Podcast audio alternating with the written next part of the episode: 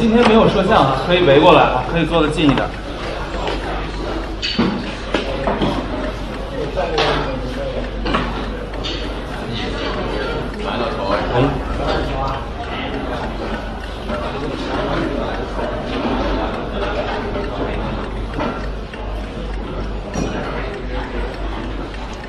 嗯，因为没有摄像，其实也也不用看到我啊，可以把灯都关了。最后一排，哦，呃，太好了。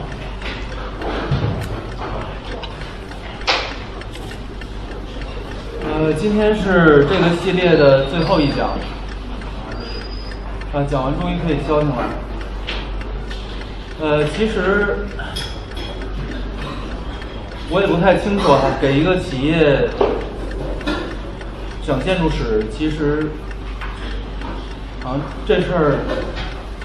这事儿不止在中国哈，这事儿在世界上其实都都不太都不太常见。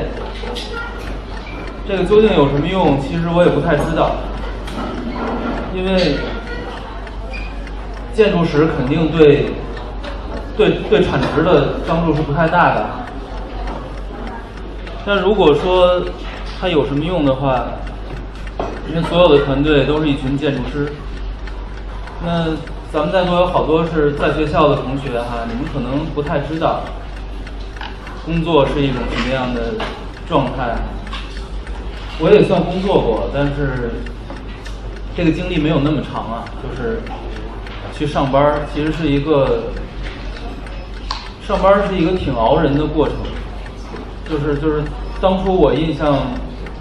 比较深的是，你你每天晚上很累哈、很疲劳，躺进被窝的时候，闭上眼睛，你感觉明天还是要这样的一天啊，而且后天还是这样，而且一天一天就要这样过去了。然后我也听过很多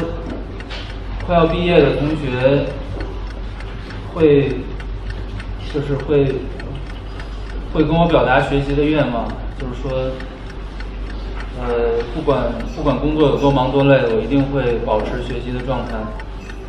一定一定会保证学习的时间哈。就是我在学校里没有没有做完的这些事儿，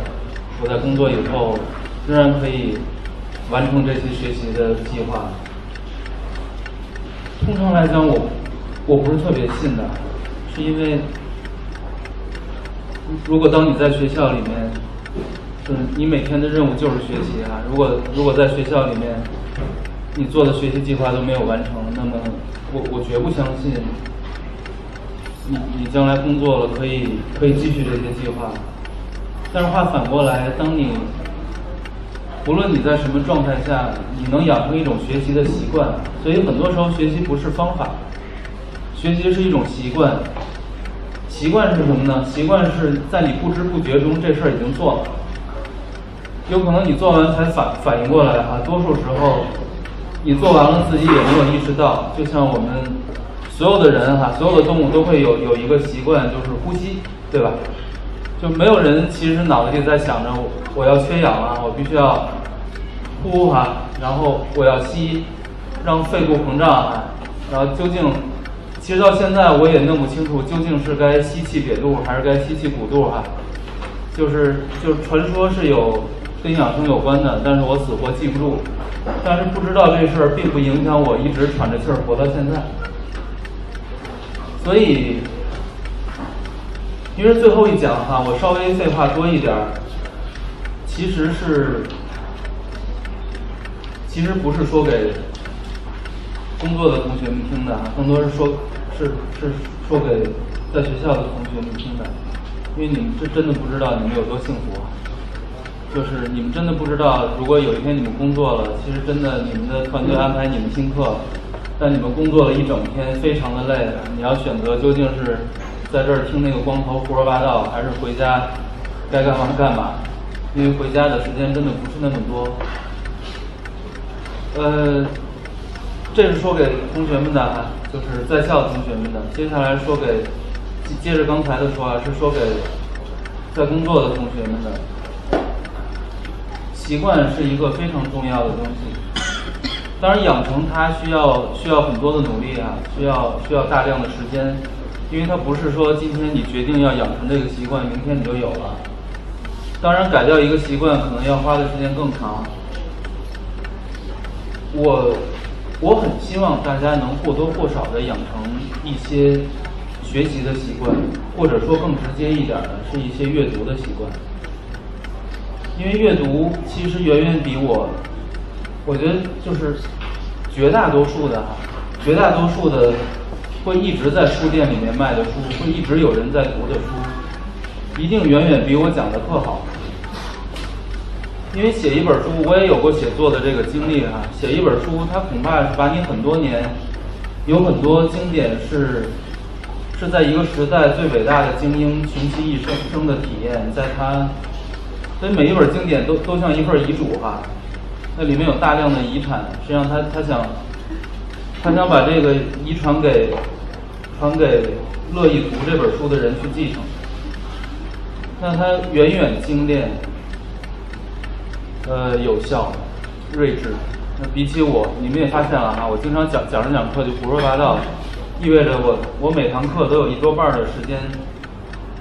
在做我计划以外原本在备课的时候在做的事儿。但是多数时候，就是包括在在讲课的过程中，我更希望呈现的不是一个布道的人哈，因为我也我也还远远没有得到，所以。你们也没有升天啊？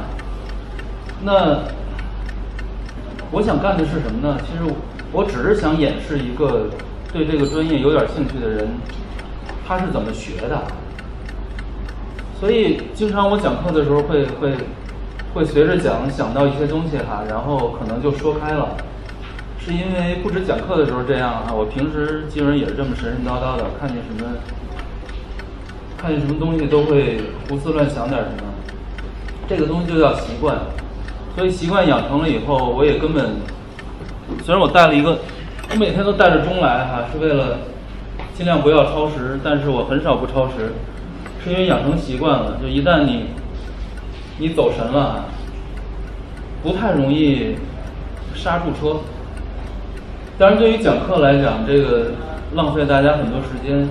但是浪费的这些浪费你们的这些时间，对我来讲总是受益匪浅的。所以，就像在我在我的师门里边儿，呃，这个这个，我的恩师上课经常跑题，然后他认为他门下最门下最好的学生听课经常走神儿。我有一个同门的同学哈，整天在记笔记，整天被我师傅骂：“你老在那儿记什么？你究竟你究竟在想什么？”所以道理是一样的，我我不是特别清楚该怎么描述这件事儿，但是当你养成了一点阅读的习惯、学习和以这个专业的视角思考的习惯的时候，它它有点像，说出来有点悬啊，它有点像这个武侠小说里面讲的内家功啊，内家讲讲调息哈，你可能在睡觉呼吸的时候就有所提高。那当你能用这个专业的视角，形成习惯去看待你身边的事的时候，其实你一直在积累和体验。但是像科布西耶说的，有些人，有些人不，有有些人睁着眼睛哈，但他是瞎子。那多数人可能是睁眼瞎，就你你你周围看的，你每天住的是房子哈，你走在城市里面看到的全都是房子，但是他完全。他完全不能帮你。今天我要讲的，讲起来心情有点复杂。我特别不喜欢日本人，当然我也不知道这个怎么来的，因为我没有经历那段历史，我是不敢不敢坚信我我所看到的东西。但是我真的非常不喜欢日本人，直到我有一天读了黑格尔的《精神现象学》。我才知道哈，黑格尔告诉我，这个叫做遗传，叫做精神遗传。实际上，它不只来自于你受的教育，它来自于你你所处的种族的某些宏大的民族情感。那之后再读荣格，你会知道一个人的个体，其实经由你所体验的、思考的，以及你你所拥有的，你能面对整个人类的，或者说整个民族的本质。我不知道这些是不是现实哈，因为已经有很长时很多年以来，我已经不打算在自己学习的东西里面掌握什么真实，因为真相，我觉得它并不重要哈，它究竟是真是假？尤其所有过去的事，已经你你不会再有真相了。那就像我的恩师会教我的，你你学习哈做研究只有只有两个标准，一个是有效性。它能不能指导你接下来做的事儿，让你做得更好、更聪明？再有一个是解释性，它能不能帮助你把把一件事儿说清楚？能不能帮助你理解和更睿智的看待一件事儿？那这两个其实都都与真实性无关啊，那完全完全不真实的东西，它它也可以帮你。当然，很多史学家和和理论家会去追逐真相。不是为了了解真的发生了什么，而是真的发生的事儿，它才更接近那个历史，能给你借鉴的。因为你一定知道过去发生了什么，然后由此，尤其设计师哈，设计师的职业特别特殊，他不像任何手艺人哈，多数手艺人都是你你做完一个东西拿拿出来卖，对吧？或者在定制这个的人，他看看到过你之前做过的东西，说，哎，我也要一这样的。但设计师不是的，你其实做一个计划啊，你你卖给你的委托人，卖给你的甲方的所谓这个设计，它其实并没有发生，它是一个对未来的预测，对未来的规划，所以通常叫 plan，就是，但是现代主义以来是在平面上做那个 plan，所以平面结构就叫 plan。所以，谁能知道将来的事儿？尤其在在那张图纸上，这是为什么多数建筑师会讨厌甲方质疑自己的方案，是因为它没有发生，它有无数种可可能性。就是你的委托人永远有机会用用其中任何一种可能性来质疑你的可能性，这是你没有办法的。但是当你更加了解过去的时候，更了解历史的时候，你能。告诉他，其实最重要的是你能告诉你自己，在类似的情境下发生过什么事，是如何评价的，它的权衡怎么样？在接下来将来的事，这是设计师所所面对的最严峻的问题。那么未来的事只能从过去去找。如果你寄希望某些灵感，这是一个宗教问题，这事儿也会发生在我身上，但是因为它会发生在任何人身上。上帝会扔在我头上的灵感，我并不，我并不笃定它比扔在其他设计师上的更好。我凭什么成为专业人士？但是我知道的灵感以外的东西会更多。所以在我的课堂里面，我只我只描述我能说得清楚的东西。但我在这儿打一个补丁，那并不是事情的全部。在做设计里面是有很多不可名状的，而且恰恰很多时候是那些不可名状的东西。打动我们，它叫做妙不可言。但因为既然不可言，所以我就我我我就算说废话，说刚才这些破话，我也不会费哪怕一句话来说那些妙不可言的东西，说那些不可名状的东西。那么，当你有一个强大的途径，当你有足够坚硬的手段，那些妙不可言的东西，它更容易到来。所以我在这儿是干嘛呢？我在这儿完全不是讲课哈，我我讲的任何一句，就是它里面既没有真相，它甚至很多都不是专业常识哈。尤其在校的同学哈，你们考建筑史千万不要答我我我说的东西哈，你不及格了我我是不负责任的。那其实我讲的什么都没有，我只是呈现一个学习的状态。所以我觉得这完全不是一个道场哈，它是一个。它只是对于咱们工作的团队的朋友们来说，你整天累得一身臭汗。那对于在这个专业里来讲，当你需要一个还算干净的地方休息一下，哪怕你不打算在里面做什么，只是闭目养神啊。所以我我每周过来呢，做的事儿也完全不是教大家点什么东西，只是把这儿扫扫干净，让这儿能有一个。在这个专业里面，相对干净一点、不那么功利的环境，让大家休息休息。回来说日本人啊，所以我就是没讲这一讲之前，我甚至连海报都都都都没有都没有心情做。但日本人真的让我佩服，这个是是你真的没有办法的事儿。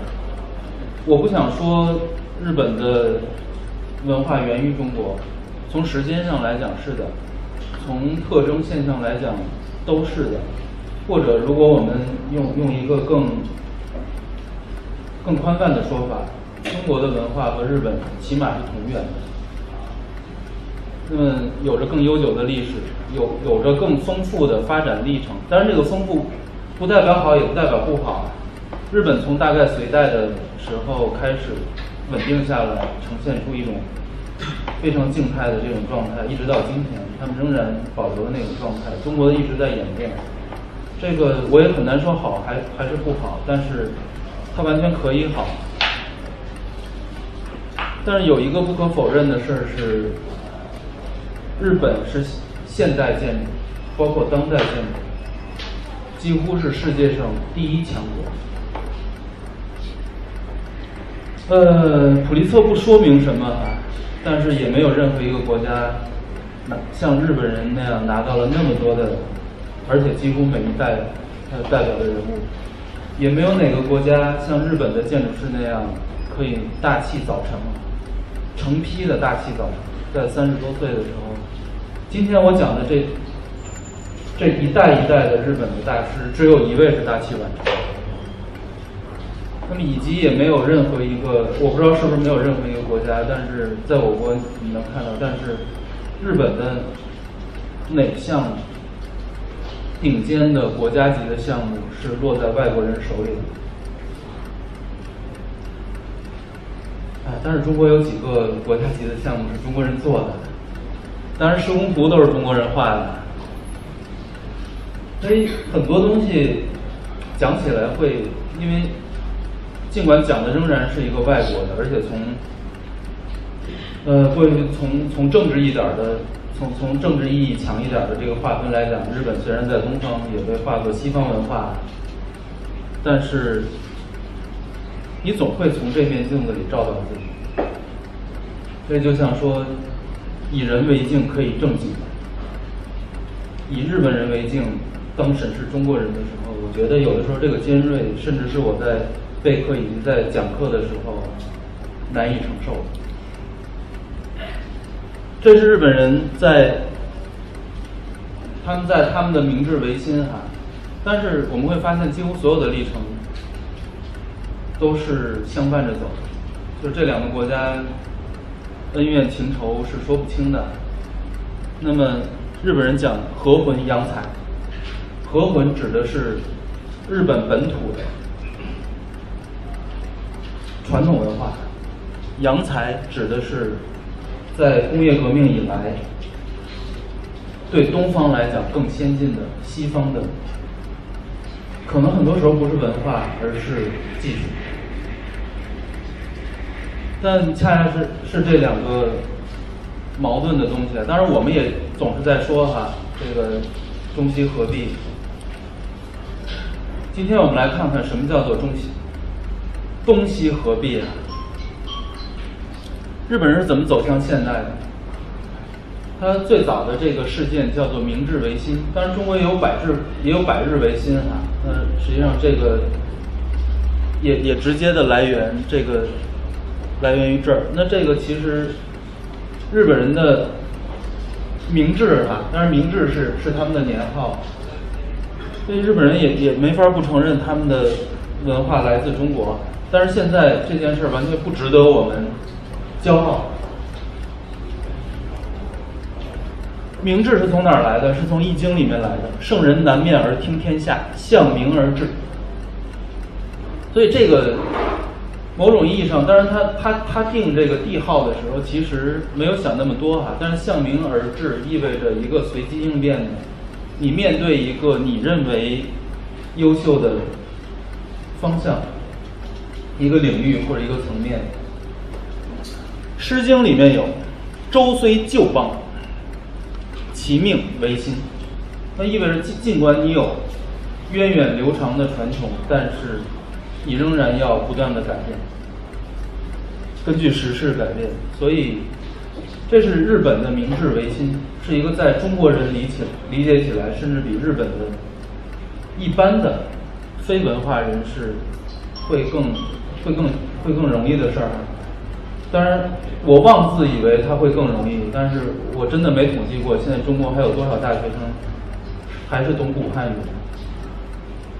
这个目标是什么呢？首先，富国强兵，哎，他们很早就做到了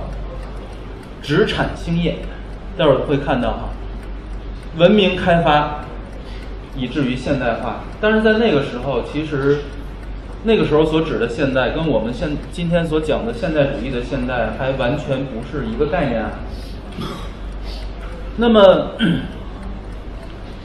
其实有点像一八四四零年鸦片战争哈。那么在相同的事件，这个投影到日本，他们叫做黑船事件，就是萨拉加托号，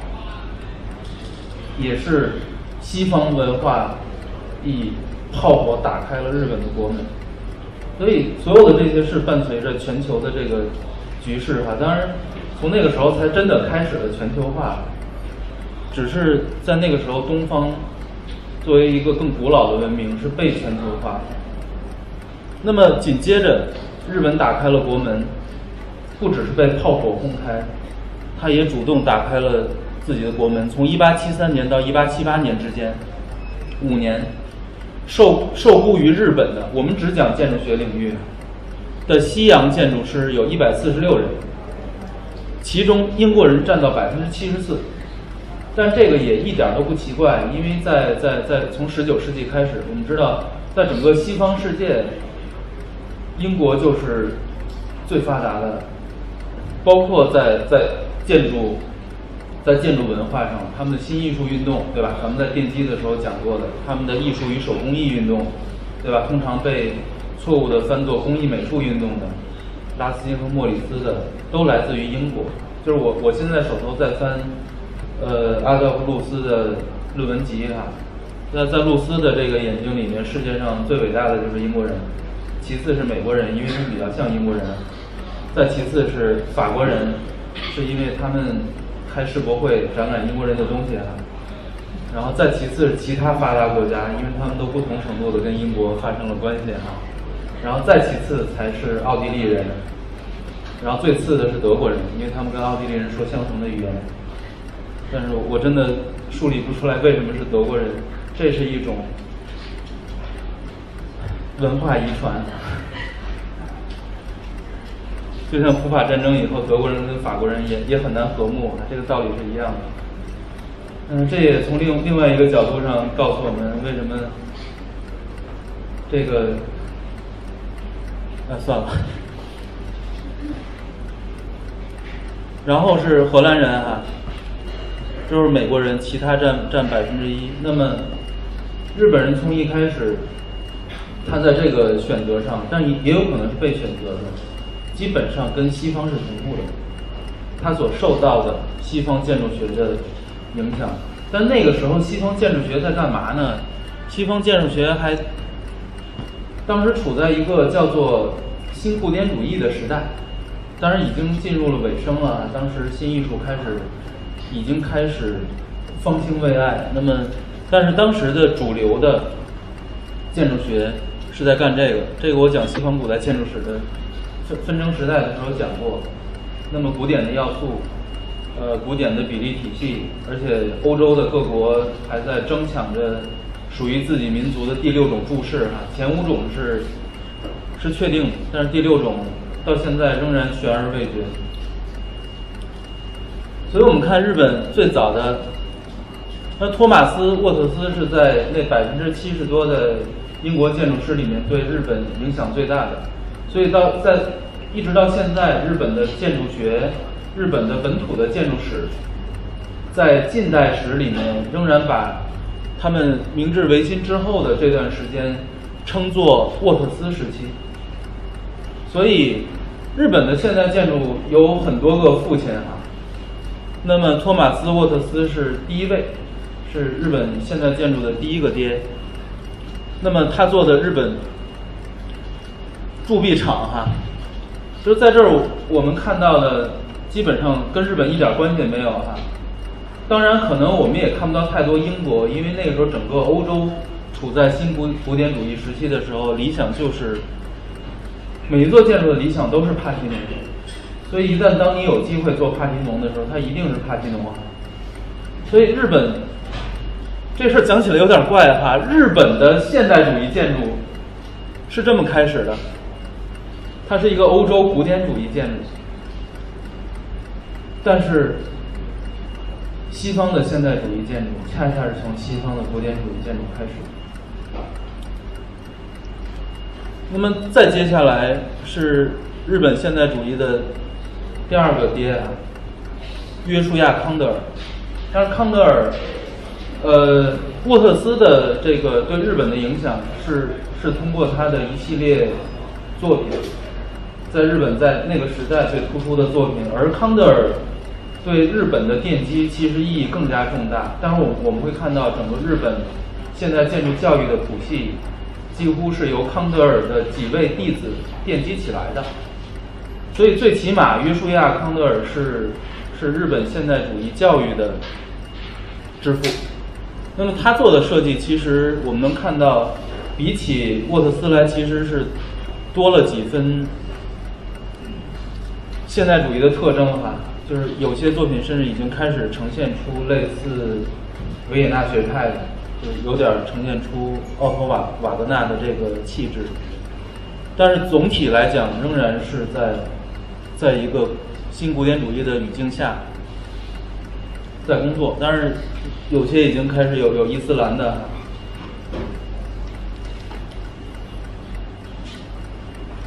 康德尔所就是最早所所所任教的这个大学叫做工部大学，那后来他跟他跟东京就是老东京大学合并了，就是最后就是合并以后，就是相当于成立了这个东京地大，这个是日本现代建筑的。发祥地，那么他的弟子叫做陈野金吾，是日本本土的，作为日本人的日本建筑界的，在那个时代的第一号人物，他他是日本建筑教育的带头大哥，他有三位弟子，也就是康德尔的徒孙哈，佐藤公一，创立了早稻田大学的建筑系，早的早稻田到现在仍然是如雷贯耳，是现代建筑的前沿阵地。武田武一缔建了京都帝国大学的建筑系，也就是它是实际上是是现在的东大的日本东大的前身。那么冈田信一郎是东京艺术大学的建筑系，那几乎是在三个方向、三个日本重要的大学，而且早稻田大学是日本第一座开设建筑系的私立私立大学。在当初它是私立大学，那么就是后面我们会讲到哈，一直到现在，东大和早稻田仍然是日本的这个两面，是日本的阴阳两面。那么，呃，就是实际上是到了这一代啊，佐藤武田他们这一代，呃，才有建筑才有建筑系的说法，之前是叫做造家学科，造是制造的造哈，家是回家的家。叫做造家学科啊，就基本上意就是意味着它是一个非常传统的以及小规模的狭义的对建筑的理解。但是从从康德尔开始，在他的师门谱系下，日本的这个建筑教育就被奠定起来了。那么这是日本的第一代的建筑大师片山东雄做的赤坂离宫哈，在这儿我们看到的仍然还是就是当日本人开始从西方的这个这个建建筑师前辈手里接过这个接过这个绘图板和画笔的时候，他们做的仍然是新新古典主义的，而且非常地道。这个你只要你放回那个时代，基本你是看不到日本两个字。那么大概是介于第一代到第二代之间哈，长谷布瑞吉。但日本的这个进步其实来得非常的快和迅猛，所以到到长谷布瑞吉这儿就是住友本店，我们已经看到比起片山东雄的作品来，我们仍然能看到古典主义的这个建筑要素，但是整个建筑的外观已经被清洗干净了。这个时候，我们甚至能看到现代主义先驱的。这个是维也纳学派奥托瓦格纳，应该是维也纳学派的第一宗师做的。我们看到，其实非常的相近。但在这个时候，实际上，二六年啊，它它仍然比西方世界滞后了二十到三十年。但是，这个时间在十几年之间的这个发展，其实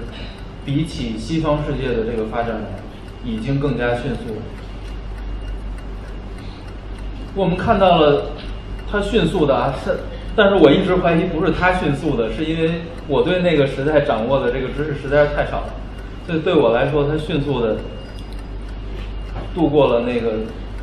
介于古典主义的时代。但紧接着，日本人接触的是非常正宗的几支现代主义的流派。这几个流派当初在欧洲甚至还没有那么清晰的分野，因为就是像之前我们讲过的，在包豪斯里面虽然虽然是以表现主义、构成主义为主的几位大师，但他仍然仍然有立体主义的这个特征哈，以及他仍然有风格派的这个影响，但是在日本。这个流派已经被划分划分的非常清晰了，因为它是一个预划分啊，就在西方。当然这也不奇怪，因为在一个所有的事情都是当你退后两步的时候，你能看得更清楚。所以隔着大洋，日本人在在审视他们的西方的那时候一定是他们的理想，在审视他们的建筑学理想的时候，这个派系划分变得如此泾渭分明。在西方有有三个主要的这个这个这个流派啊，时间上也也大致是前后错动的。新艺术有一种说法特别有意思啊，新艺术、表现主义、纯粹主义啊，纯粹主义是是科布的，实际上它来自于立体主义。那么包括风格派，有一种说法特别有意思，说这个这个这个新艺术的是以植物为为基本核心的，植物逻辑的。那么表现主义的是以晶体，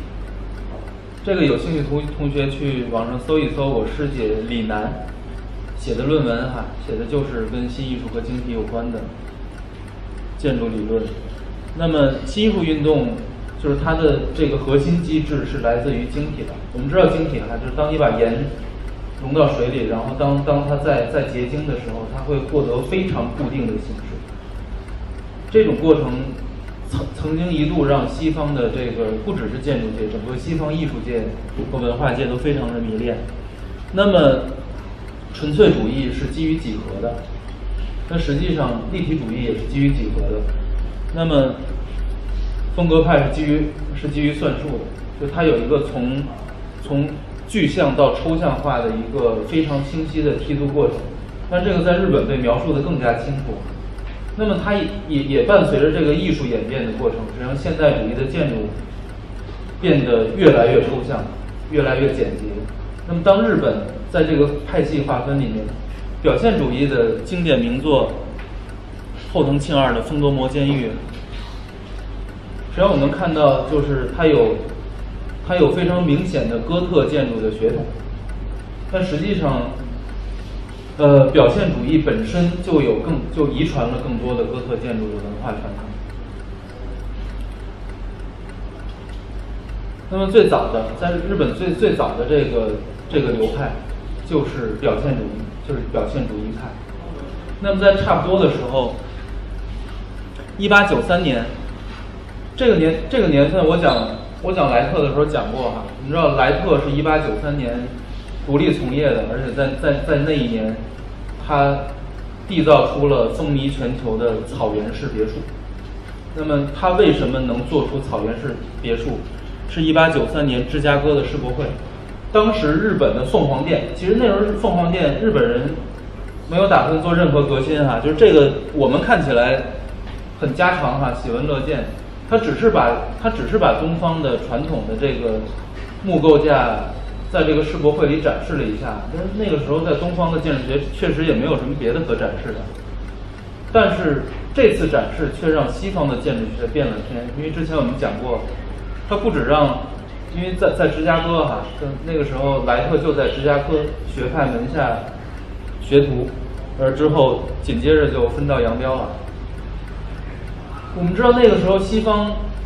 掌握了钢筋混凝土技术，掌握了钢结构技术，但是西方的建筑学传统是一个用砌块以拱顶。拱券、拱类为基础发展发展起来的建筑史，只有在他们上古时代的追溯里面才有棚屋哈，才有框架结构。西方常年没有过框架结构，所以一旦他掌握了新技术以后，实在不知道该该拿来干嘛。直到他们在芝加哥看到了日本人的木框架，他发现已经有一个民族把把框架结构已经发展的炉火纯青了。只是他们用的还是木头。在那之后，就有了莱特的温斯洛住宅，这个是第一座开山之开山之作，是草原别墅。它的几个特征都都很明显。之前讲莱特的时候，咱们讲过，屋顶更加平缓，因为传统的西方的哈，就欧美的这个三角形屋顶，它的屋顶非常的陡，呈三角形哈。那么其实是东方木构的这个这这这个屋顶的，它才更加平缓，以及建筑维护和屋顶体系的这个明确的这个这个划分，西方是没有办法划分的，对吧？因为你拱顶之下踩的是拱角啊，拱角就落在墙上，你你你没有办法区分它。但是在于木构来讲，它恰恰是竖直向的要素和水平向要素交接的位置，它必须要交接，对吧？所以中国和日本的木构都是的，用的是铺座层，所以它会有一个非常明确的在檐口部分的这个划分。那么在这里面，它已经导致了西方建筑学的某些演变，一直到罗比住宅哈，就伴随着流动空间的产生，同时，莱特也告别了坡屋顶，实际上，当然这个仍然还是坡屋顶。但是檐口开始变得比屋顶的这个曲线变得更加重要。那么在之后，从从凤凰殿开始，莱特就一直向往日本哈。终于有一天，因为他的名气终于传到了日本，然后日本人把莱特请到日本去，去设计东京帝国饭店。但是这个。这个饭店也因为东京的大地震，它是为数不多的保留下来的大规模的建筑，而一造成名了。那么莱特去了日本，实际上这这个原本就是一次对日本人来讲出口转内销的活动哈。莱特在在芝加哥接触了日本的建筑建筑文化和技术逻辑，那么在之后他回回到日本，他他到日本的时候带了一个带了一个助手，叫安东尼。安东尼·雷蒙德，这是日本现代建筑的第三位父亲。呃，雷蒙德是一个捷克人哈。那么，捷克是立体主义的老家，所以他同时师从莱特，那另一方面他又本身又有着非常深厚的欧洲的。这个主流就是主流现代艺术的这个这个传统功力。他作为莱特的这个助手，然后后来莱特回到美国以后，就把雷蒙德留在了日本。雷蒙德就就不想走了，然后娶了一个日本老婆，就一辈子待在日本。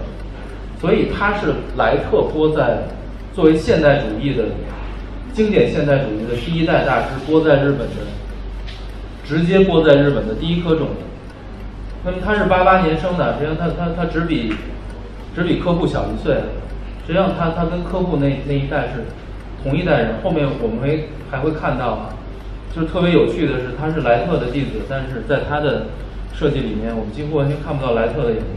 但到后来渐渐呈现出科布西耶的影子。是现代建筑师承的一个绯闻。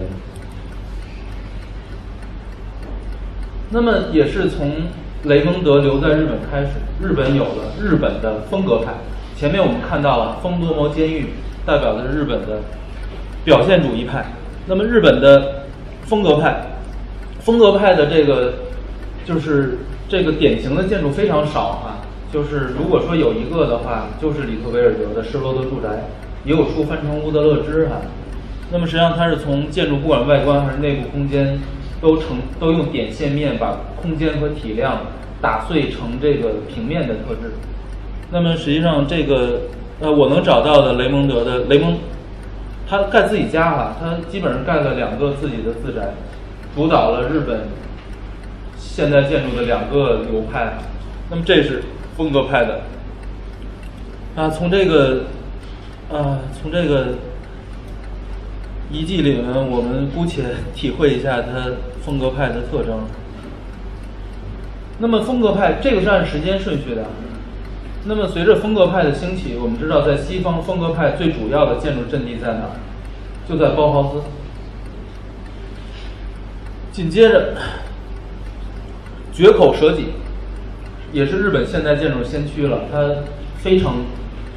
憧憬西方的现代文化，并且自己跑到欧洲去访问魏玛。那么二七年，这个冈田信一郎还记得他吧？那么他推荐了一个学生水谷五彦入学，去到包豪斯。嗯，在那个时候，包豪斯在魏玛时期，应该是包豪斯最处在。创造力最最强盛的这个时期啊，一九三零年，有一个叫山口文相的，跑到包豪斯去，但是他没考上。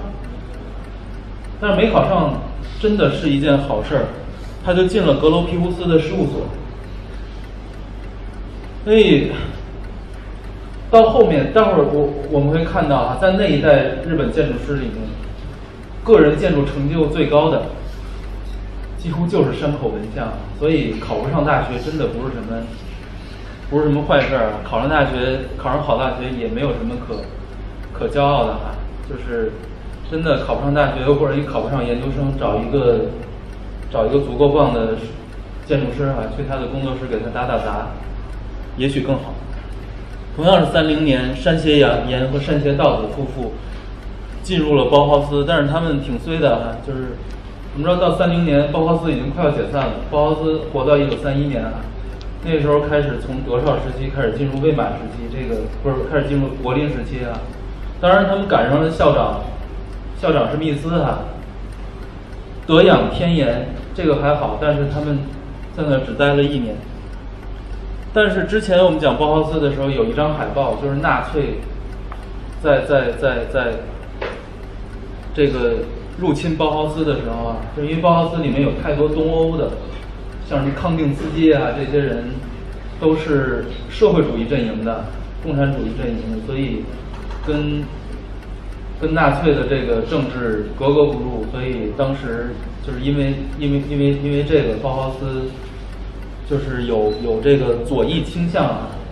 被这个纳粹清洗。这张海报就是山胁夫妇设计的。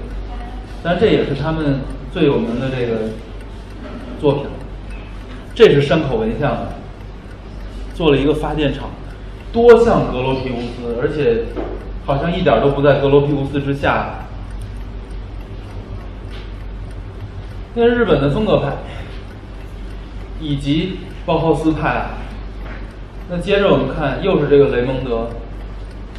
他盖了另外一个别墅哈，说明他在日本混的还不错。盖了一个夏夏日别墅，就直接开启了日本的科布西耶派。在一直到今天，科布西耶派也是日本现代建筑最大的一个流派。就是几乎现在我们看到，就是半数以上啊，甚至百分之百分之七十以上，就是你能看到非常明确的现代主义的，有着白派特征的。呃，我们上上一讲讲了白派。的日本建筑师，他们在追溯他们的学术渊源和家谱的时候，都能追溯到柯布西耶。但是当然，就是当初我们北大中心的王云老师啊，呃，是这个呃藤井雄和就是这这他的师承追追溯的上去也是柯布西耶啊，他曾经每次上课的时候都会很骄傲的这个跟我们陈述他的这个学术家史啊，就是他他说的更狠，是每一位日本现代建筑师追溯师承一定会追溯到柯布西耶。那么这个雷蒙德的夏日别墅呢？其实我们在科布全集里面能看到这个方案，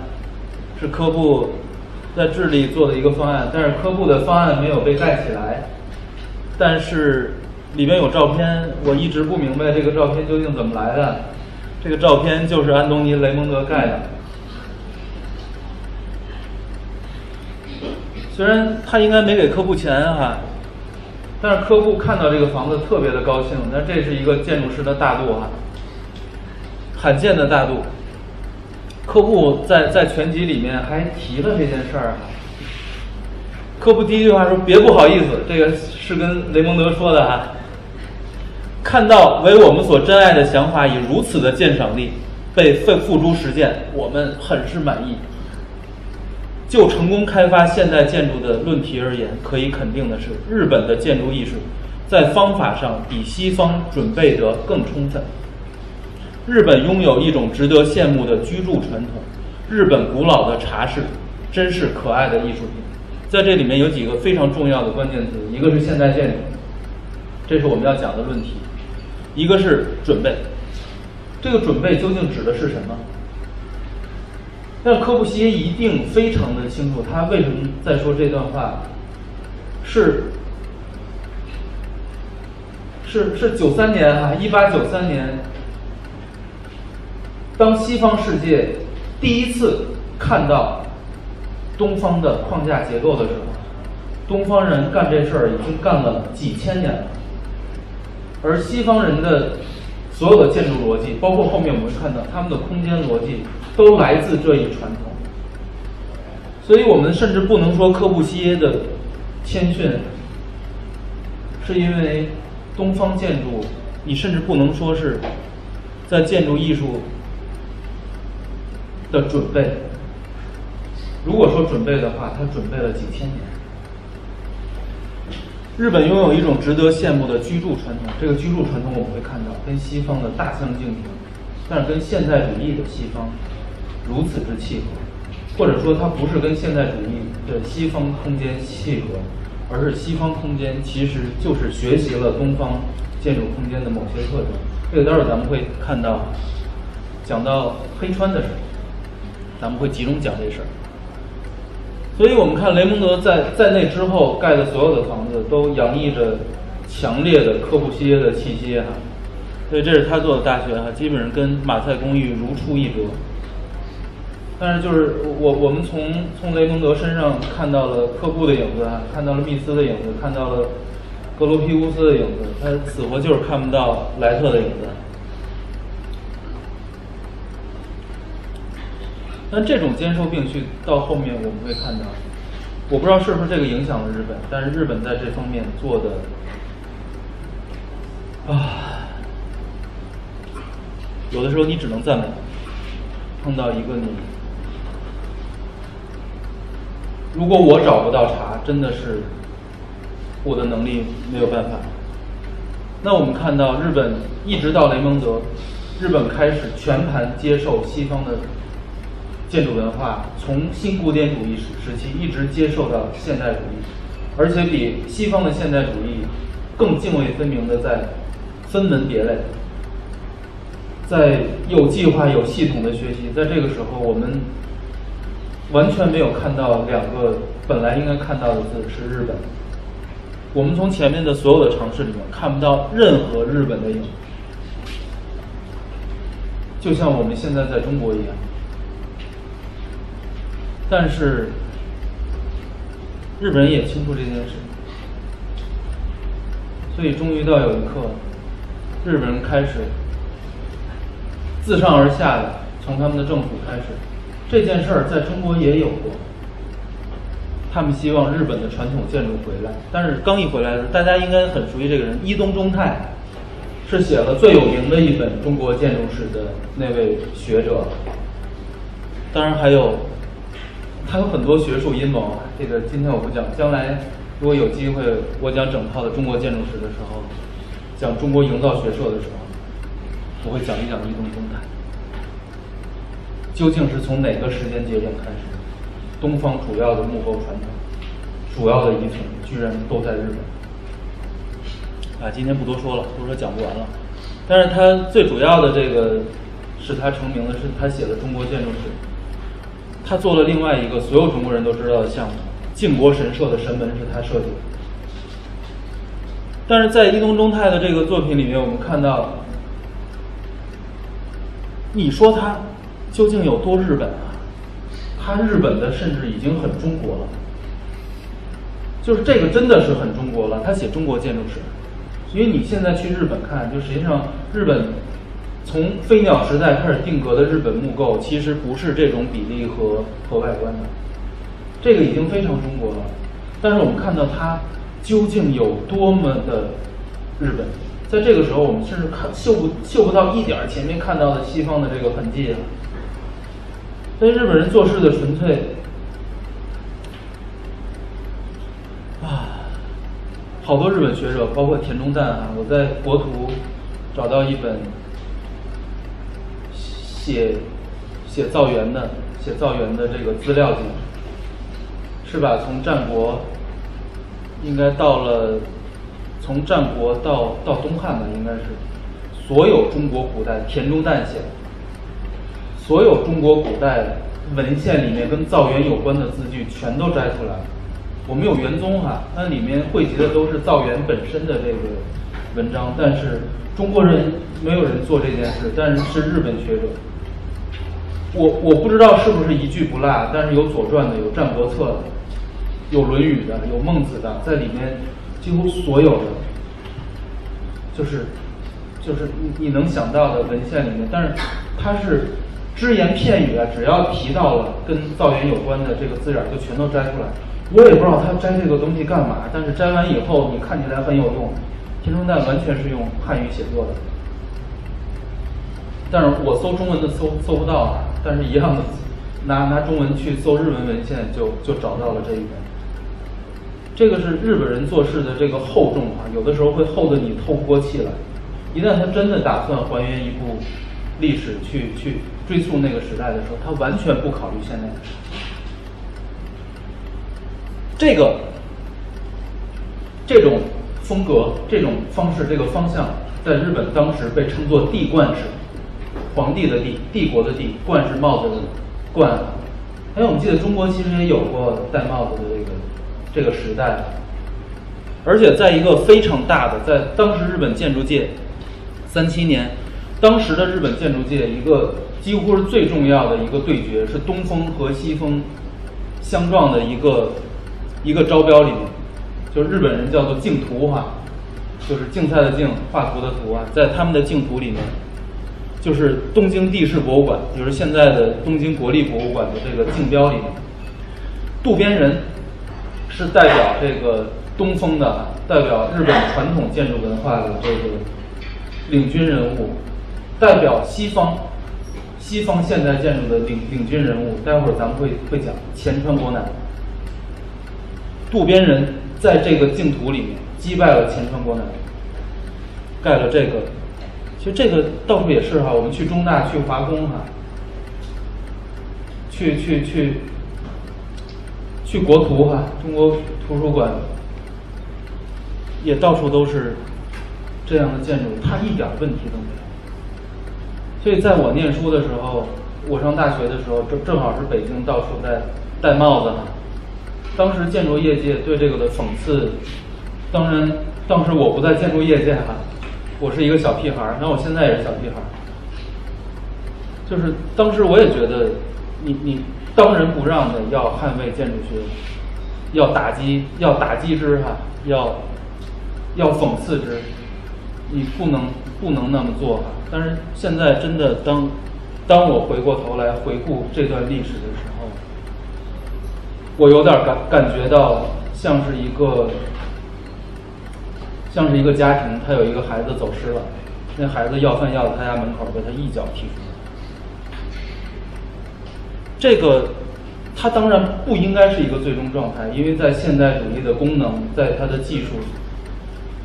在所有的这这些前提下，不应该把房子盖成这样。但是我们看日本人，当他们把房子盖成这样之后，关键是在在他之后。那么刚才讲的是东风，当然东风我们仍然没有太多好讲，因为这是一个现代主义建筑史。但是从渡边人的胜出，我们可以知道，在那个时代是有大量的，但是但是这些建筑没有那么多。八卦可以分析啊，也没有那么多，在在现代主义的语境下，也没有那么那么多好讲。但是他一度曾经反过来压倒了西风，但在这个时候，我们发现被压倒的西风在做什么？这个人叫做板板仓准三，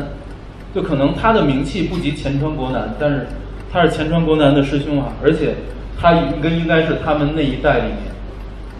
不只是日本。是在整个就全世界的现代主义建筑史里面，应该是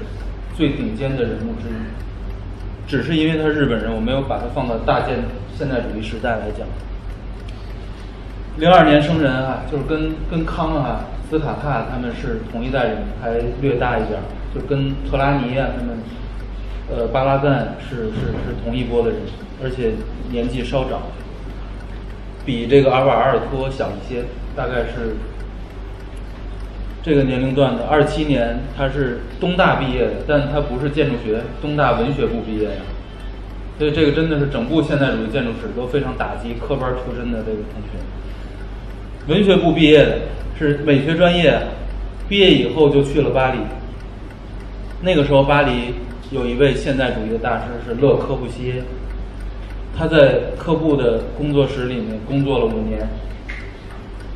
之后回国以后，独立开设事务所，然后在紧接着下一年，在他三十五岁这一年，就是我们要知道，三十五岁到现在一般的学生已经叫中年大叔了，但是在建筑师里面，我们知道五十岁以前都叫青年建筑师，建筑师是一个特别大器晚成的职业，就跟中医是差不多的。但是我们看他在三十五岁的时候。主持了巴黎世博会的日本馆，广受国际好评。这是他的日本馆。这是三七年，你知道是一个什么样的年代？莱特做流水别墅是三六年，莱特才达到顶峰。而在他做这个的时候，他的造诣已经不在任何顶尖的现代主义大师之下。这个首先就是那届世博会，因为在法国哈。就是法国当时的现代建筑的宗师是奥古斯特·佩雷，对这个建筑大加赞赏哈。但是赞赏起来，嗯，当然佩雷的赞赏你也很难讲了，因为佩雷是科布的师傅啊，所以他是本汤的师爷，所以夸自己的徒孙没有什么。那现代现现代现代主义以来最伟大的评论家吉迪翁。他指出，看来我们有必要铭记三十岁的日本建筑师板仓准三的名字。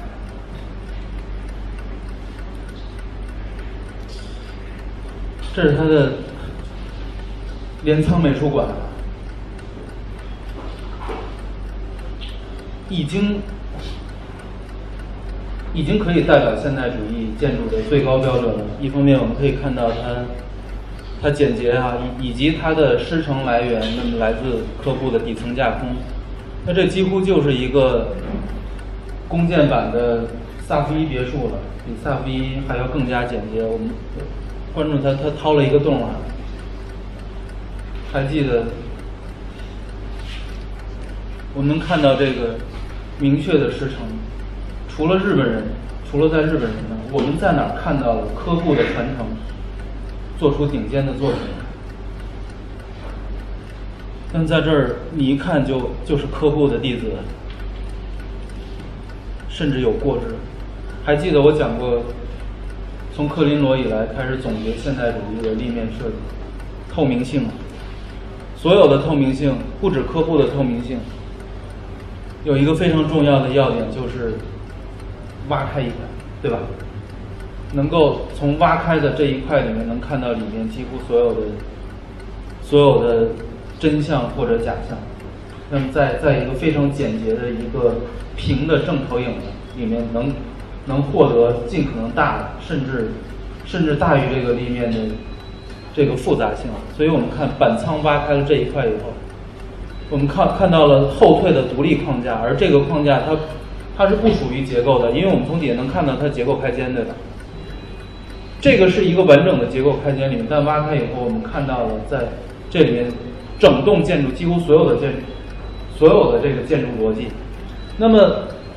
实际上从它的外观体量上，因为它过于封闭和体量化，它几乎把把科布在三十年代的这个这个白色时期的这个这个简洁哈，已经发挥到极致了，它的干净的程度。但在与此同时，在这里面看不到新建筑，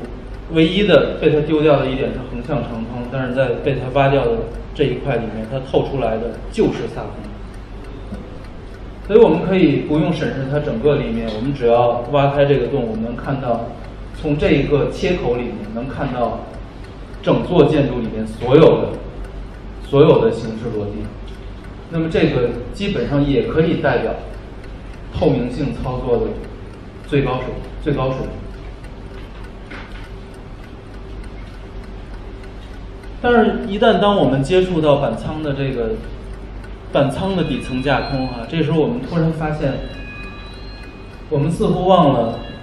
当西方的现代主义的第一代在做架空的时候，他们的架空来自于哪？恰恰来自于从日本传到西方建筑。所以在这一刻，可能在板仓的作品里面，我们因为它太极致了，它太像他的恩师科布了，所以我们在板仓的作品里面看不到那么多日本，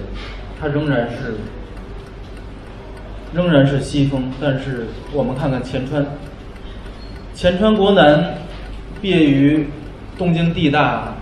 也就是日本现代建筑根正苗红的。发祥地也是毕业以后，就是几乎他跟他的师哥板仓一样，蹄儿不点地，就是迫不及待的就奔赴科布的这个事务所。当然他在科布的事务所只干了一年多，他回到日本，进入了安东尼雷蒙德的事务所工作，三五年独立成立事务所，前川国男。几乎是日本现代建筑真正进入现代建筑的第一代日本建筑师，就他跟板仓准三，就是这两位应该是当时日本的天之骄子，构成了日本完全属于现代建筑的第一代。因为在他们之前，我们看基本是没有还没有完全洗脱对这个新古典主义，就是不管是。东方历史和西方历史的这个这个直接传承，但是从他和板仓板仓开始，日本建进入了自己的现代主义时代，而在这个从他开始，日本现代建筑的谱系里不再有日本的外观。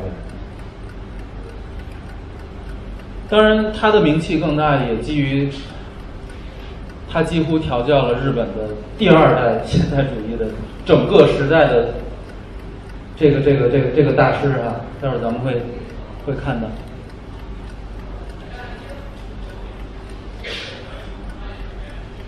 所以，如果如果说板仓就是他他沿袭的是是科布三四十年代的建筑最高的成就的话，那实际上前川国男，因为他在科布的工作室待的时间非常短，但是他他常年泡在这个安东尼雷蒙德的事务所里。我们刚才看到雷蒙德，他实际上开始学习客户的时候，已经开始学习客户的晚期了，对吧？他做南山大学的时候，已经是就是在开始在学习这个马赛公寓了。就客户进入他职业生涯的后期，开始用清水混凝土，也是后期所谓的这个这个这个这个这个野兽派啊。所以我们从从前川的这个作品里面能看到更多科布晚期的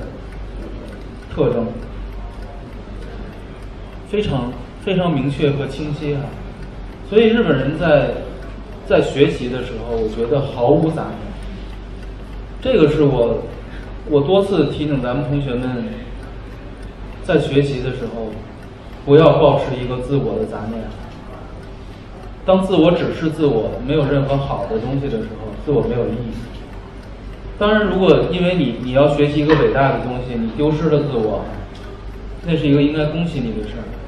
而因为你的自我那么容易丢失，它应该早就应该被你扔掉，它不值钱。那实际上，我个人的体会啊，当然我不是一个自卑的人，但我真的觉得我学习所有打动我的、我认为伟大的东西，真的卡在让我达不到这些，无法逼近他们。无法进步的所有的原因都是因为自我。就实际上，当你无法再进步了，当你靠近不了一个你向往的人的时候，你你你如此残酷的自我摆在你面前，那是一个你希望打败、你希望踩着他的尸体过去，但是你你干不掉他。你发现这个时候，就是我不大会自豪的说“我就是我”，这是一个非常沮丧的事儿。我只能是我。但是日本人做这件事，他们已经有极高的造诣，但是我们在这里完全看不到他们希望保留任何自我的杂念。所以在这个里面，我们发现科科布最出色的、最得真传的两位弟子，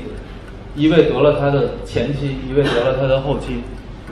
真传的就是日本现代主义的第一代大师。这也是为什么。他们的弟子开枝散叶啊，已经构成了现在的日本建建筑学的这个圈子哈。这是为什么七成以上的现代日本建筑师在追溯自己的这个学术渊源的时候，一定会追溯到柯布西耶。我们能看到，对吧？包包括这个俗称鸡腿柱哈，我能看到非常点对点、点一一对应的这个师门传承。但是更有意思的是，其其实就是在我个人的评判里面，我会觉得板仓的这个造诣其实是是是胜于前川的。当然，前川的这个弟子胜于板仓啊，但也难说是前川的弟子。但是前川国南他他在做大量的弓箭的时候，日本人他真的就就这么逗哈，他一旦发现了自己的年轻建筑师，他会举国家之力。把所有的大项目全都给自己的年轻人做，你没有经验啊，你可以犯错误，我继续给你做。所以日本的建筑师也得天独厚，这是为什么？他们出了那么多，比如真的说当代日本的一流建筑师，我们说出三四十个来，恐怕有漏网了。但是在日本以外，你找任何一个国家的建筑师，你包括像瑞士啊，也是西方建现代建筑发祥地，法国的、德国的、美国的。西班牙的、中国的，你在那找，你说出十个来，你就恨不得去掉两个。但是日本人也也真的得天独厚，他们的国家会扶持自己的年轻人，把所有的好机机会都给自己的年轻人，所以也世界上也没有，并不是日本人的天分真的就比其他的民族更高，但世界上没有任何一个国家的年轻建筑师能能在自己的才华初露。锋芒的时候获得如此之多的机会，我们知道建筑师太需要机会了。所以在座的同学哈，尤其正在念书的同学，如果你们将来有龙凤之才，有有治国平天下的机会的时候，如果你们在这个领域，我不知道啊，就是就是有的时候改改观有些是需要几代人，就是我希望你们到那个时候。能记得我讲的东西，所以，但是我们看前川一旦在在在盖自己的房子的时候，他完全洗脱了他他师傅留给他的所有的建筑学的东西。这在在这里面我们看，当然它还不是典型的居间和茶间，但是在这里面它，它太传统了，它尤其对于我们来看哈，它也太貌不惊人了。但是还记得，我会反复放科布的这句话：日本拥有一种值得羡慕的居住传统，日本古老的茶室真是可爱的艺术品。为什么客户如此迷恋日本的茶室。前川到到到比较晚期的时候，他开始盖的房子开始回到自己的传统，这也是另外一个原因。为什么？待会儿我们会看到，纯西方的，越纯粹走西方建筑学之路的，实际上在日本本土获得的这个就是待遇，往往会让我们觉得有有那么一点儿不太公正。但是，真的从从大局。从一个更全局的视角来看，这是一个另外一个让我佩服日本人的地方，佩服整个日本建筑学领域的地方。我们看前川，他他到了晚期，开始回到本土的传统。当然，他在这一刻，我们发现他他在回回到传统的时候，仍然没有那么多杂念。我觉得就在这一点上，前川。就在贝聿铭之上，起码在贝聿铭之上。贝聿铭在在从香山饭店的时候，不管到苏州博物馆，他在讨论中国传统的时候，始终妄图把把西方现代和中国传统直接砸圆。但是我们不要忘了，就是贝聿铭非常伟大，但是贝聿铭也没有老老实实的盖过任何一栋中国传统的建筑，他妄图搭这座桥。那我不知道中国的传统是不是就是这么急功近利的，但是我们看，我们看前川，这是一个在在建筑学造诣上更高更伟大的，而且在此之前他已经几乎在在西方现代建筑的这个领域已经达到了接近顶顶峰的状态，但在这个时候他当回来做本土的时候，我们看不到现代主义的焦虑。这是刚才我提到的，前川除了他在他在东西方两方都做都做了非常有成效的尝试以外，是另外一个我觉得是更重要的，他在名气上远远远盖过板仓的他师兄板仓的原因，是因为他的入室弟子丹下健三，对？就这个他几乎就是日本第二代了。丹下一三年生人，毕业于东大。呃，他实际上在毕业的时候，他发表的论文就已经让他小有名气了，就成成为了新锐。所以从那个时候开始，基本日本的建筑界就已经开始在关注他了。而且我们会看到他几乎集万千宠爱于一身啊！他毕业以后就进入了前川国南的事务所，而且在那段时间，据说他经常出入于板仓准三的事务所，但是前川也没把他怎么样。这意味着丹下是日本第一代两位天之骄子，指导出了这一位建筑大师，所以他他拿了普利策奖，但是这也没有没有什么所以哈，就是待会儿我们看到日本，就是我讲隔一位就有一个普利策，隔一位就有一个普利策啊，以至于让我们觉得普利策好像也没有什么了不起，但放到中国来，他他他他他实在就是太了不起了。呃，他不止从事教育哈，他带了三个徒弟哈，他那三个徒弟叫甄文彦、姬其新和黑川纪章哈。我觉得就是一个师傅带出这么三个徒弟来也挺血腥的。他几乎拿了日本所有的建筑奖项，然后他不止做教育，他研究建筑。从事建筑，还做城市研究。我们会看到他的弟子辈几乎都是由他的城市理想，从他的城市理想里面走出来的。这是他的真正的成名之作哈，就真正让他成为一代宗师的，是日日本的元宝堂哈。这个我们想起来都会比较爽，纪念日本原子弹爆炸。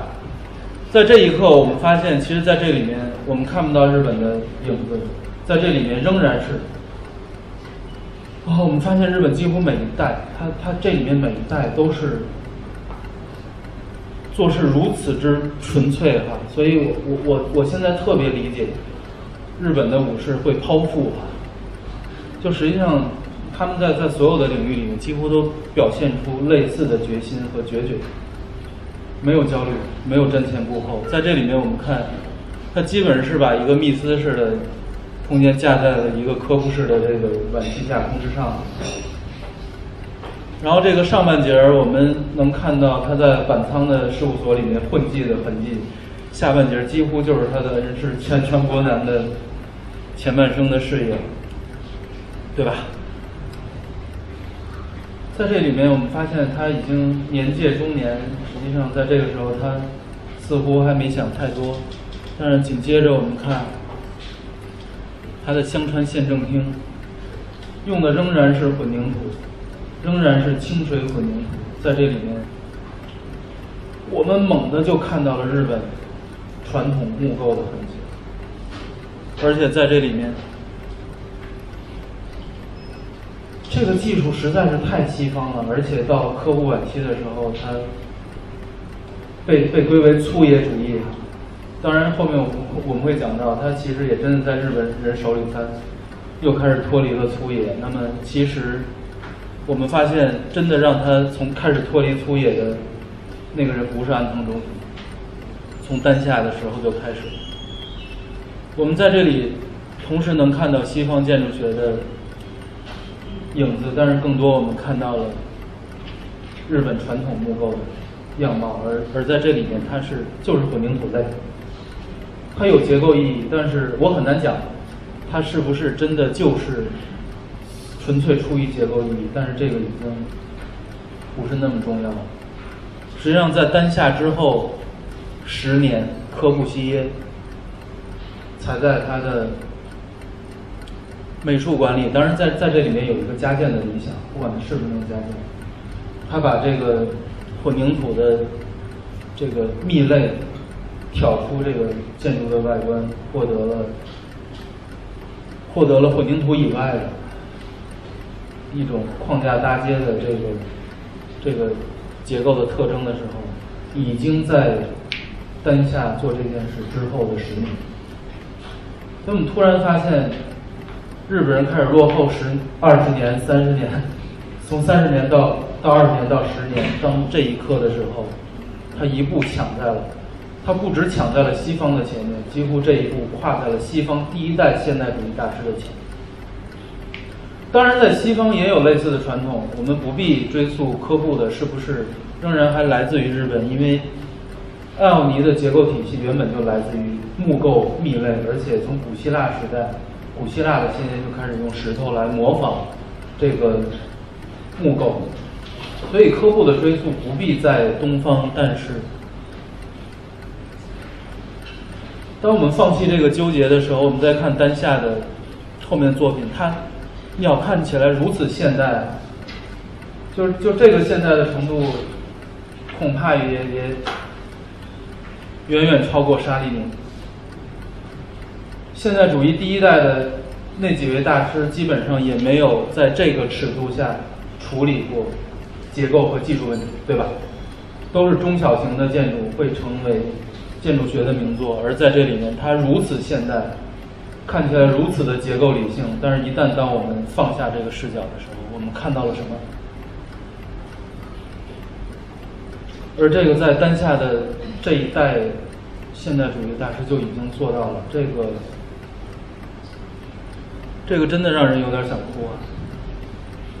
你看看这个，你再看看这个的时候，我们发现，到这一刻，在一个大型的公共建筑里面，东方的传统跟一个纯技术理性的，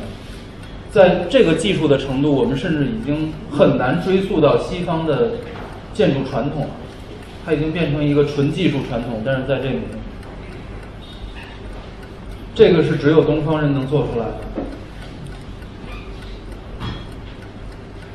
因为我们能看到它的技术分析，它作为悬索结构的所有的都在都在。我们我们发现莱特在在他的草原别墅里面去学东方大屋顶的时候，他的屋顶还是平的，对吧？还是一个直线的。那实际上他丧失了东方木屋顶最重要的一个特征，但是在一个悬索结构里面，你发现。丹下把这东西找回来了，而且它还有正脊哈。我们去看看佛光寺，我们能看到两两边居然还有吃稳。当然，作为一个悬索来讲，你你是需要一个刚性极强的一个塔，要要拽住所有的这些结构的。那所有所有这些你你可以诉诸于结构来来分析的东西，最终它构成了一个极其东方的。这个时候，我们还记得渡边人和和丹下的这个老师前川国男的那场对决哈，当当初渡边人胜出了，在丹下。前川终于调教出了丹下，但是这并没有代表西方压回了东方。我们发现丹下用西方的技术把地冠式真的请回来了，而在这一刻，这个地冠式我们可以分析一整节课，它已经完全不是渡边人的地冠式。所以这个其实让我让我做到这儿的时候非常痛惜，我真的不知道如果。如果中国在十年前的那一代建筑师，如果真的都都在做那个中国式的大屋顶，如果不去嘲笑他、鄙视他，如果不称他做绿绿帽子，如果他也是中国的地冠，他最早就是中国的地冠，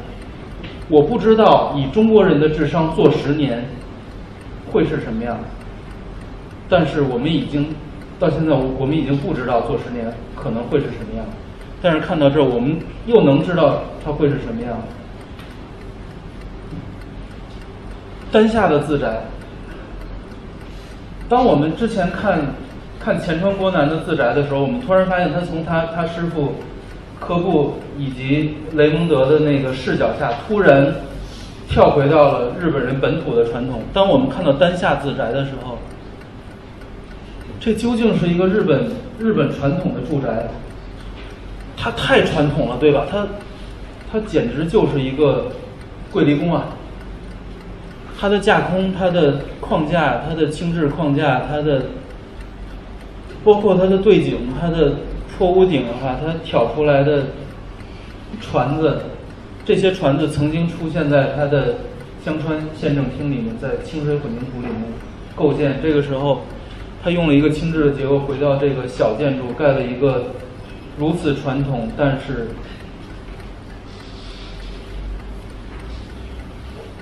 我们发现他的自宅比他的比他的师傅前川国男的更像科布，而同时他的自宅比他的师傅前川国男的男的更像桂离宫。而此前我们知道的西方的这个传统来自于日本，但是日本一直在学西方，一直在学西方。直到东西通在斗的时候，斗到前川国南，出了这么一个东西。在这一刻，当我们看到它的时候，我们已经可以笃定日本人不必再纠结究竟它是西方的还是本土的。这是一种我们能看到的境界，这是这是一种，它已经存在了好多年。所以在这里面。我们看到曾经有过的所有的纠结，他失败的纠结，纯粹的纠结以及不纯粹的纠结，但是到丹下的化归一统，所以渡边人和前川国男都赢。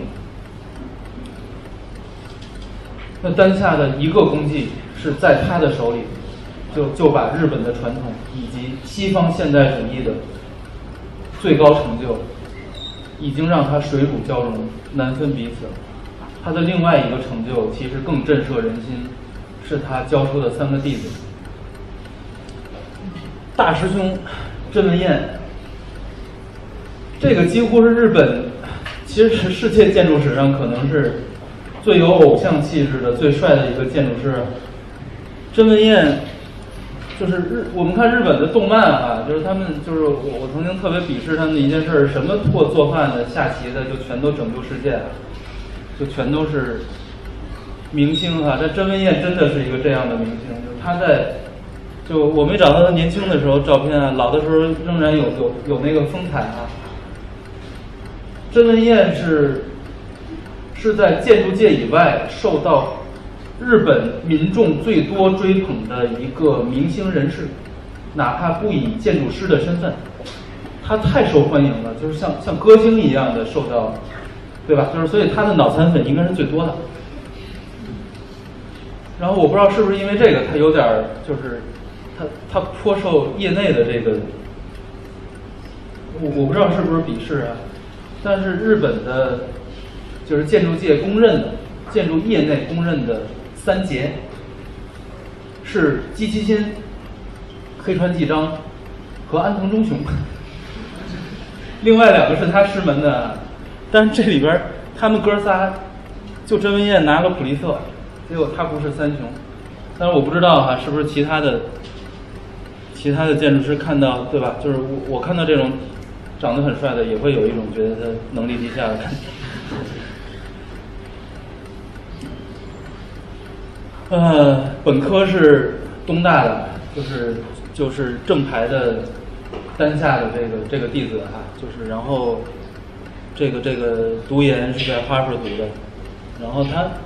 呃甄文彦是就是是是在他那一代，我们后面会看到日本每一代都会有一个非常西化的，而且几几乎是全盘西化的这个顶尖大师哈、然后多数大师会会是会是东西合璧的这个这种。甄文彦就是一个全盘西化的，所以另外一个原因，我更乐意相信的原因，不是因为他长得帅，是因为他全盘西化。就是在后面我们会看到，他几乎也到达了白派的最高的这个境界。当然，他下手的时候还挺灰的。就是在这儿，我们也能看到他在科布以下的这个谱系下，就属于重徒孙辈儿的这个。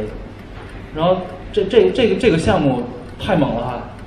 代官山的，就是如如果我们去看甄文彦的这个履历的话，他有半数的作品都是代官山的。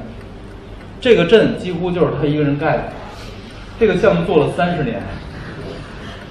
里边他一栋一栋一栋的盖哈，日本的甲方也真的是有点意思。这是代官山 A 栋嘛，是是是开始的，后边儿 B C D 的，然后到后面字母又又开始不够用。我们看到晚期客户的，以及他就从他师爷前川博南那儿，就是能看到清晰的痕迹。然后接下来我们能看到，他是逆着走的啊，经脉逆行啊，他从客户晚期的开始往往客户早期的逆推。然后在这儿我我们看到了颇为清晰的，甚至能看到某些板仓准三的影子，对吧？就我们看到他他在，就是它是两层皮嘛，一层皮极其简洁，另另一层皮有着更多的复杂性，而且它在两层皮里面，一层皮是横窗，一层皮是竖窗，就是它会区分两种完全不同的逻辑。就是在这儿我们看到他们所所沿袭从科布那儿沿袭的立体主义的这个表现特征，所以日本多数建筑师的立面是可以拍正立面。对吧？这这是 B 栋哈，咱们一栋一栋看到了 C 栋，对吧？就是开始我们看到萨夫伊了，看到了坡道哈，看到了就是更多的这个复杂性被从里面翻到外面，然后我们看到它其实这是同一栋的哈，在同一栋里面看到了更多不同的。更多不同的这个样式，而且从这里面我我们甚至还看到了朱塞佩特拉尼的影子。跟那个最早把玻璃砖用的出神入化的第一代大师哈、就在这里面当当当你希望严格的区分维护以及这个框架结构的时候，对吧？到这儿我们已经看到了白派的特征哈、就是到这儿我们开始看到了比较明晰的有有有着德州奇景的和甚至有有有 Cooper Union 哈、纽约五五式的城市的，当当然，它在这里面其实不是学习，我讲的这每一代都是平行的，日本人平行在做的。之前因为把日本人抠出来了，因为有些，当你把一个白派的操作做到这个程度，做做纯形式逻辑的时候，它没有停在纸面上，而是盖出来的。这个在西方也非常的少。而它另外一个可见的渊源，我在这里没有放。有兴兴趣同学可以去查一查，有一个七十年代意大利佛罗伦萨的这个先锋组织叫做 Super Studio 超级工作室，他们做了一系列的这个尝试，都是这种类型的，但他们只是做到胶片上，以及做一般的家具构筑装置，都没有能做成建筑。但在这里面，我们我们发现，他也裁了一刀，而在裁的这一刀里面，我们看到了。我们也看到了透明性，看到了在里面更加丰富的，它属于框架的一面，它属于内部空间构成的一面，包括在这一面，它的它的对于相同尺度的窗洞口不同层面的处理，我们看到了朱塞塞佩特拉尼的影子。所以不止在玻璃砖啊，我们会发现，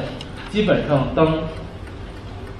当他希望走西方这条路的时候，这条路实在是太西方了，这是西方理性主义的巅峰之作。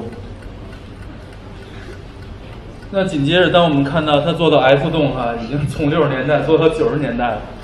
但做到这儿还没有还没有封顶，但是我们看建筑建成周围的建成环境越来越丰富哈。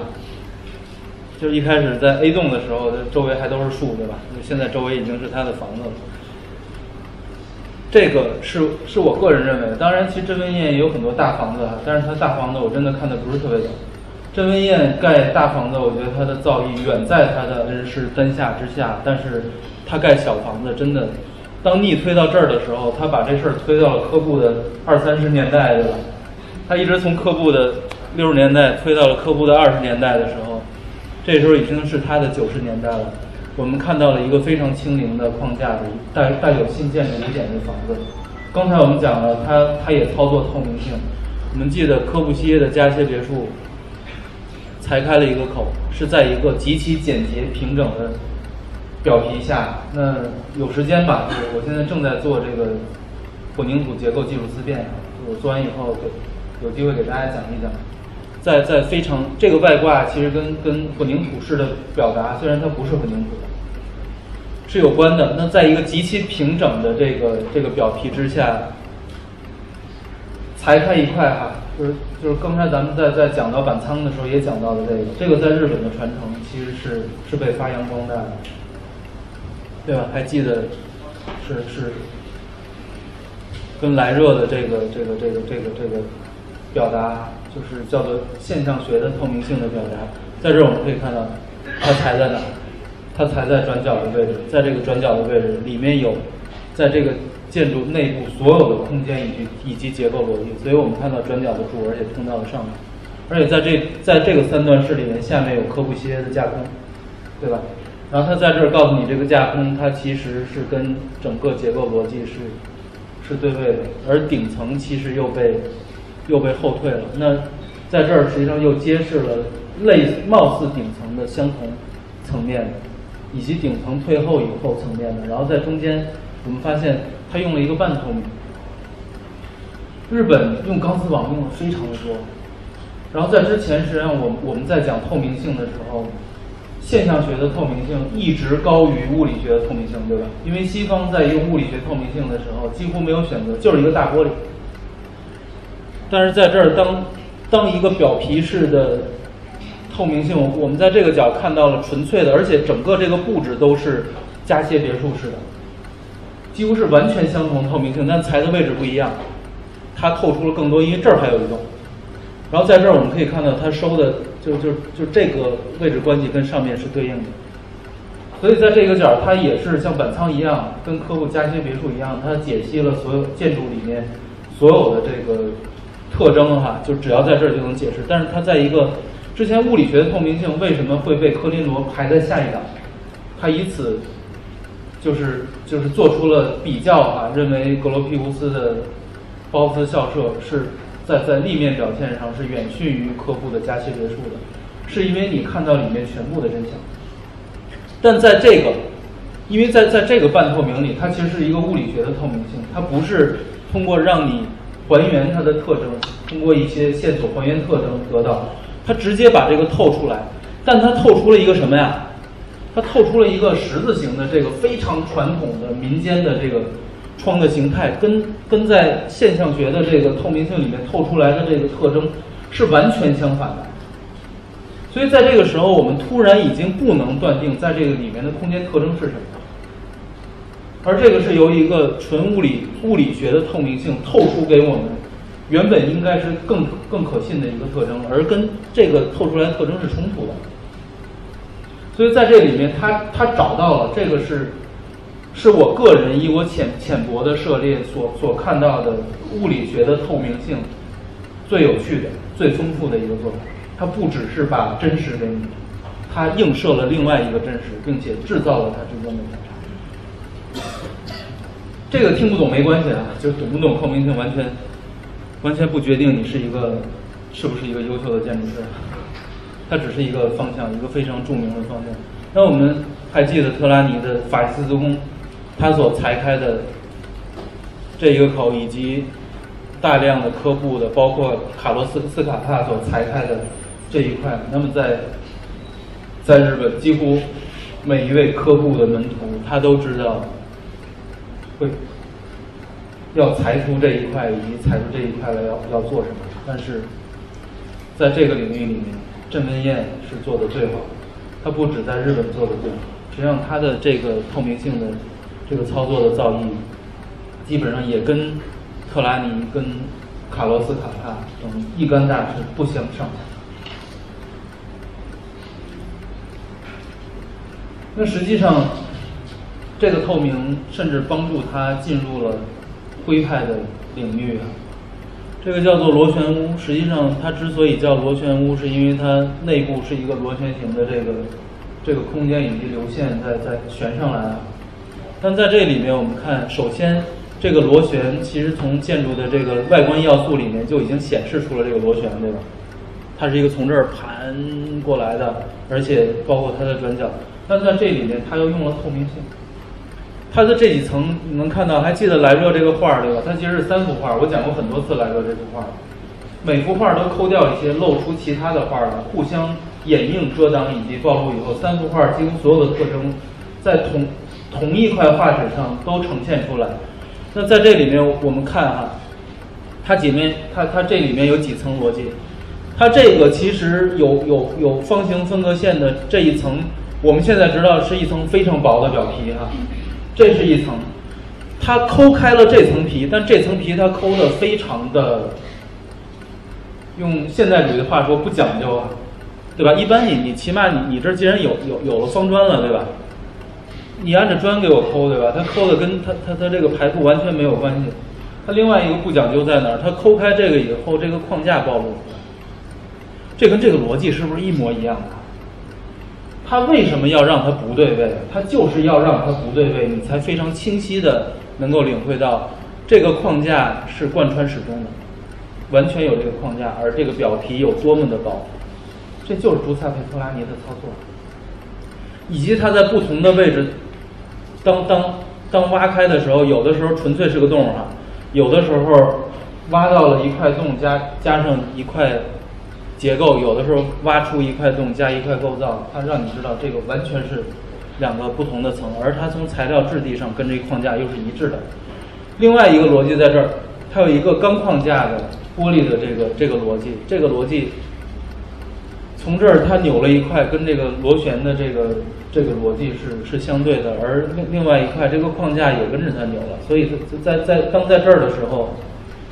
他们是同一个物体，而当你评价它的这个材料的时候，它跟它又是同一个物体，所以在这里面仍然是从一个立面，我们几乎能解读到它所有，它所有在里面希望阐释的有的这个建筑的要素逻辑，它不需要你转一圈，不需要你看包豪斯教授对吧？你看任何一个面，你都不知道它的全部，但是在这里你看到一个面，你甚至能获得比它真真实的状况。更多的一些特征，所以我们看甄文彦自始至终实际上是一个西方现代建筑学的顶尖高手哈，这也是为什么他特别容易拿普利策，因为普利策是一个是一个西方的奖项，所以这个基本上也也不说明那么多问题。但是另外一方面，我我们到现在来想，待会儿我们再看啊，为什么业界评价的日本建筑的